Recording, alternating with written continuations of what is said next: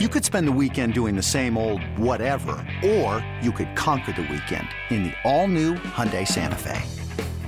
Visit HyundaiUSA.com for more details. Hyundai, there's joy in every journey. Get ready for the greatest roast of all time the Roast of Tom Brady, a Netflix live event happening May 5th. Hosted by Kevin Hart, the seven time world champion gets his cleats held to the fire by famous friends and frenemies on an unforgettable night where everything is fair game. Tune in on May 5th at 5 p.m. Pacific time for the Roast of Tom Brady, live only on Netflix. When you need mealtime inspiration, it's worth shopping Kroger, where you'll find over 30,000 mouthwatering choices that excite your inner foodie. And no matter what tasty choice you make, you'll enjoy our everyday low prices, plus extra ways to save, like digital coupons worth over $600 each week. You can also save up to $1 off per gallon at the pump with fuel points. More savings and more inspiring flavors make shopping Kroger worth it every time. Kroger, fresh for everyone. Fuel restrictions apply. What's going on, everybody? Josh Callaway alongside James D. Jackson, Sooners Illustrated and 24 7 Sports at the Alamodome in San Antonio, Texas, where Oklahoma comes up short in their final game of the regular season. They lose to Arizona 38 to 24, the first game of the Jackson Arnold era. Had some nice moments and had some true freshman in his first game moments. We'll break it down for you a little bit here. But, James, this is a weird game. Mm-hmm. Really weird game because the first quarter was rough for Oklahoma. They're on 13 nothing. Nothing seemed to be working. They pretty much dominate the game for about two quarters. Looks like they're maybe going to blow Arizona out, and then they just falls apart and they end up losing. This was a game that just it was hot and cold back and forth, and in the end, Oklahoma loses. At one point in the game, it was 13-0 Arizona lead, and it was 24-13 yeah. Oklahoma lead, and it just swung back and forth. And Arizona took the last four scores of the game. I mean, Billy Bowman kind of said it in the presser. Oklahoma beat Oklahoma in this one. I know I don't want to not give Arizona their credit. They were a good team. They played really well. But Oklahoma had six turnovers in this one. Alamo Bowl record, by six. the way, yeah. which is it's just insane how, how how many things went wrong for the Sooners, and then things went right, and then they went back wrong again. So it was just a crazy, crazy game. And I know yeah. You said it just yes, yesterday. I mean, you're going to re- overreact to Jackson Arnold's game one way or the mm-hmm. other. Yep. How are you feeling now? I mean, because you're kind of going both ways. I mean, this could be really bad or really good because some of those some of those throws were outstanding. The one to Jalil Farooq that Yeah. Jalil Farooq fumbled was was a crazy throw. The one that Brenen Thompson in the back that scored Yeah. a touchdown on was also an outstanding throw. So, Touchdown there's- Nic Anderson was great. yeah, too. and then the, and then you the one that threw to the linebacker was was just awful. That was a big swing of the game. Yeah. And so there was just good moments, bad moments. He's a freshman. He was a true freshman. That was his first game out there, really controlling as the main guy on the offense. So there was some things to take away from that. Some things to take away. Yeah, I mean, Brent Venables, he, he said it, and it's, it's not breaking any news. You're not going to win when you lose the turnover margin six to one. It's just not going to happen. Um, Oklahoma shot themselves in the foot an insane amount of times uh, in this game. Obviously, a couple of really, really costly Jalil Farooq fumbles in this game. One of them they ran back for a score when they were driving to go up maybe by three scores, and then the other one, uh, you know, down on this end, inside the five yard line. I think it was. It was inside the ten certainly. Obviously, more points you're expecting there that you don't get. Just brutal mistakes. But you're right. I mean, I- like you said, I, I, I touched on it yesterday that we were gonna, we're all gonna overreact, no matter what Jackson Arnold did. This was weird because it was a mixed bag. He legitimately looked great. He threw, through, he threw for three bills in this game. He had some dime touchdowns. The ball to Brenen Thompson was gorgeous. I, you know, it, it Yeah. felt it, it just it was a tight spiral. It led him over the. It was perfect, perfect. The but Nic then yeah, Anderson throw was also amazing. Right. And the, the like you said, the one on the sideline, I mean, he had some great moments, but also the turnovers was just out of control. And he had the fumble too. Um, you know, the one Jalil Farooq fumble was an interception. It was ruled out initially. They went and changed it, but he still turned the ball over, obviously, Well, way too much. That's the thing. Obviously. I, think the two F- Farooq fumbles were, were kind of heartbreaking in those moments Yeah. because OU was driving inside the ten, inside the five yard line, and Arizona gets the ball back and scores on both of those plays. So I mean, those are like a 14 point swing almost. I think this it was two touchdowns off of that. So that was that was the most roughest part of the game. I mean, that, that's how that's football though. That's football. And you you have those two little errors, and even though Jackson Arnold had his interceptions and his fumble. You still could have won that game, and I think that was kind of decided deciding factors of the game there. Yeah, of course, obviously, Seth Littrell, his first game as play caller. felt a little clunky early, but kind of like Jackson Arnold, felt like he got into his bag, got into a rhythm, kind of found that nice balance between Sawchuk and Walker. Sawchuk another great game today. He finished the season splendidly for Oklahoma. You're really hoping he can ride that into next year. But the offensive line was was bad, Yep. uh, right? I mean, Yep. Jackson Arnold was running for his life a lot of this game. They had a I don't know what the actual number. I should have looked before we did this. It felt like 10 million penalties, especially holding in the second half of this game.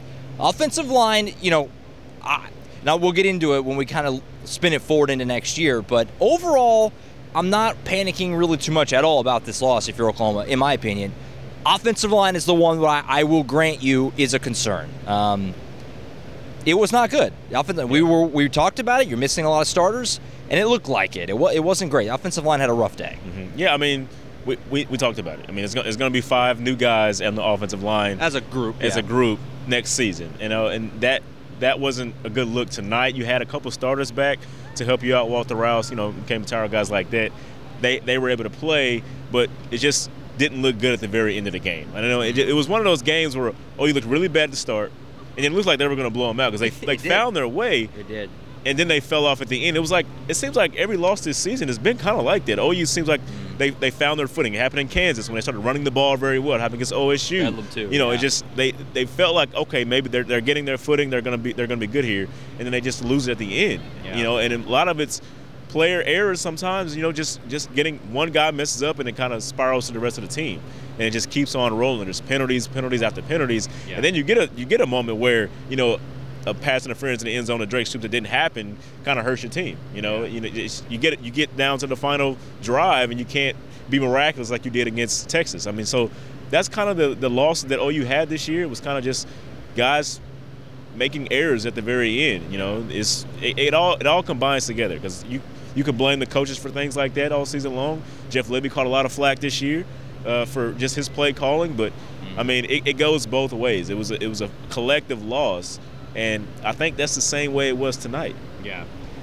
Defensively, not bad. I mean, it looks bad on paper, 38 points, but like we said, oh, you turned the ball over six times. That's a lot of short fields, quick turnaround spots. The defense really did some nice things. The two times where Arizona really drove the length of the field, in particular, after Luke Elzinga pinned them down inside the five, and they went the length. 95 yards. Yeah, those are some rough spots there. But overall, I, I didn't think it was it was awful by any means. I thought defense had some nice moments. They got after the passer, um, racked up some sacks in this game. Marcus Stripling got in there. Or Mason Thomas got in there. Kendel Dolby got in there. So that was nice to see, obviously. And you know, for the defense, you're carrying that in next year. All the key pieces are going to be back. You're going to add more pieces.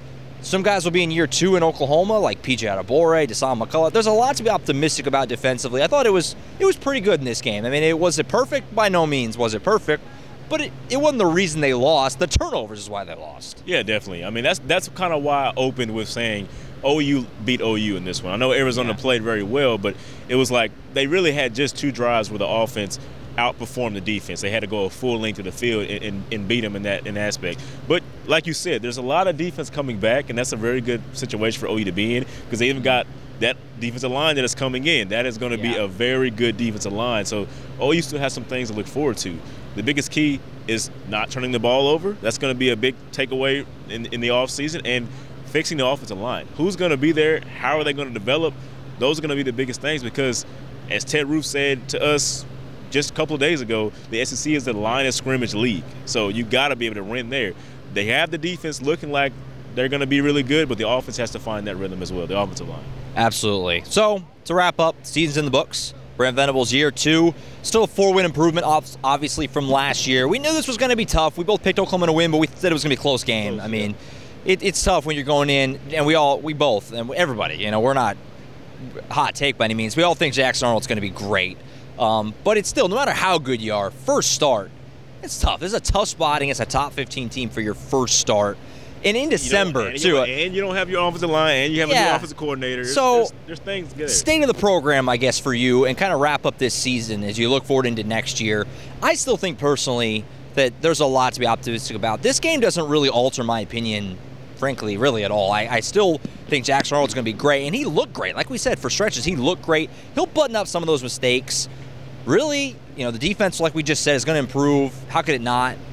You have a ton of talent at the play, you know, at the skill positions, your wide receiver room, running back, you're fine there. If you can just button up that O line, this is really a team that doesn't have a lot of holes. You're still feeling pretty good about Oklahoma, the, the, where they at, and moving forward into year three under Venables, and obviously, like we said a million times this year, the first year in the SEC. Yeah, definitely. I mean, that, you summed it up. I mean, there's a lot to look forward to in this offseason. I mean, it's not like the sky's falling just because they lost the Alamo Bowl this year. Yeah, right, I mean, right. Brent Venables said it before the game happened. This is going to be more like the first game of next year, trying to see where they're at, as opposed to this being the championship team that they thought they put together. Because Dillon Gabriel's not here, Jeff Lebby's not here, Mm-hmm. your offensive line's not here, which includes your center, which is a very big part of your offensive line.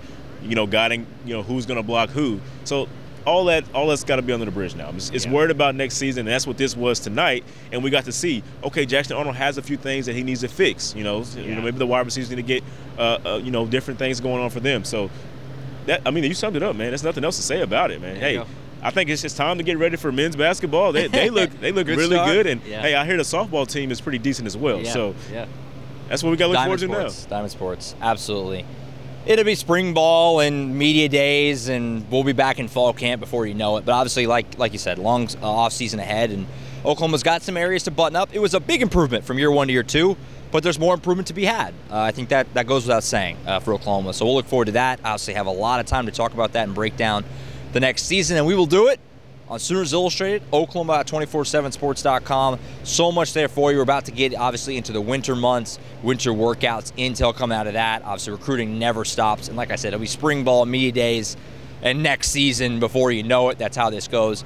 Basketball coverage, diamond sports coverage, softball, baseball, that's all going to be there. So join along for the ride and be with us as we get you ready for next season at Sooners Illustrated. That's it for now. We'll talk to you in the Sooners Illustrated podcast here in the coming days. We'll continue to flush this thing out and wrap up the end of this season. For James D. Jackson, I'm Josh Callaway signing off on the 2023 season from the Alamodome in San Antonio.